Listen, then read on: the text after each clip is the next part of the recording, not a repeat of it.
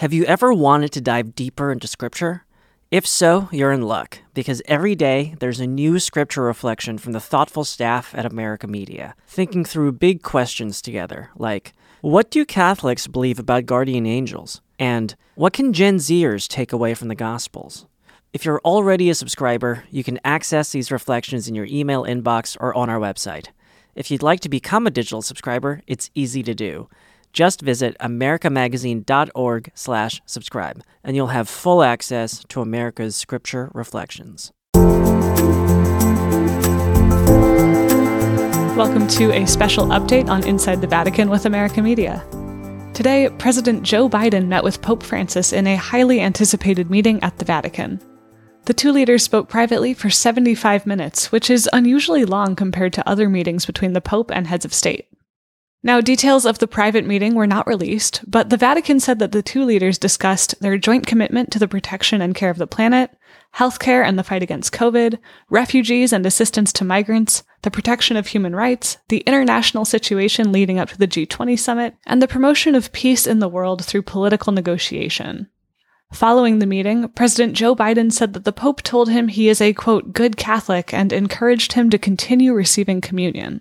Quote, we just talked about the fact he was happy I was a good Catholic and keep receiving communion, Biden said. There was speculation leading up to the meeting that the Pope might speak to the president about abortion. The president, while unapologetically Catholic, is also pro choice. Some Catholic bishops in the United States have suggested that holding a pro choice position on abortion should exclude Biden from receiving the Eucharist. But Pope Francis had already made a decisive comment on the topic, responding to a question from America's Gerard O'Connell on the flight back to Rome from Bratislava. He reaffirmed the church's teaching on abortion, saying, quote, Abortion is more than a problem, abortion is homicide. Abortion, without being ambiguous, whoever has an abortion kills. But he also said he has never denied communion to anyone and added, quote, When the church, in order to defend a principle, acts in a non pastoral way, it takes sides on the political plane. It has always been so.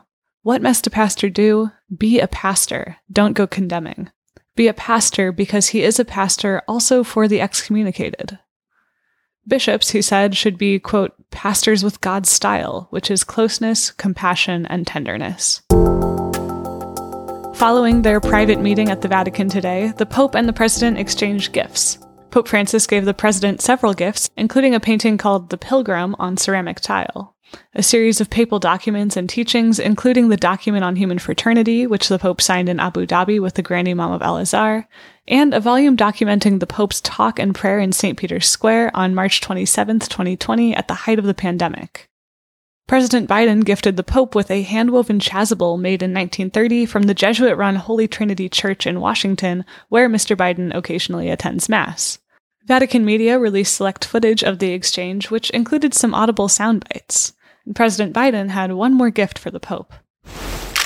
There's a tradition in America that the president has what is called a command coin that he gives to warriors and leaders. And uh, you are the most significant warrior for peace I've ever met. And with your permission, I'd like to be able to give you a coin. Biden told Pope Francis that he was, quote, the most significant warrior for peace he'd ever met, and offered him the command coin, which commemorated his late son Beau's army unit, the 261st Signal Brigade. The Pope accepted the coin warmly, and when he walked Biden to the door, he told him in English, Thank you for this.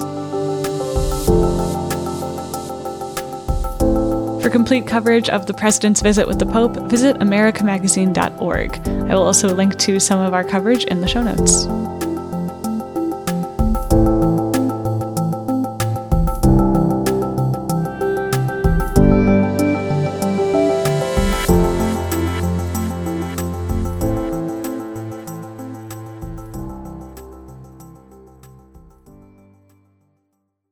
Have you ever wanted to dive deeper into Scripture? If so, you're in luck, because every day there's a new Scripture reflection from the thoughtful staff at America Media, thinking through big questions together, like what do Catholics believe about guardian angels? And what can Gen Zers take away from the Gospels? If you're already a subscriber, you can access these reflections in your email inbox or on our website.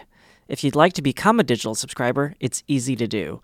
Just visit americamagazine.org/subscribe and you'll have full access to America's scripture reflections.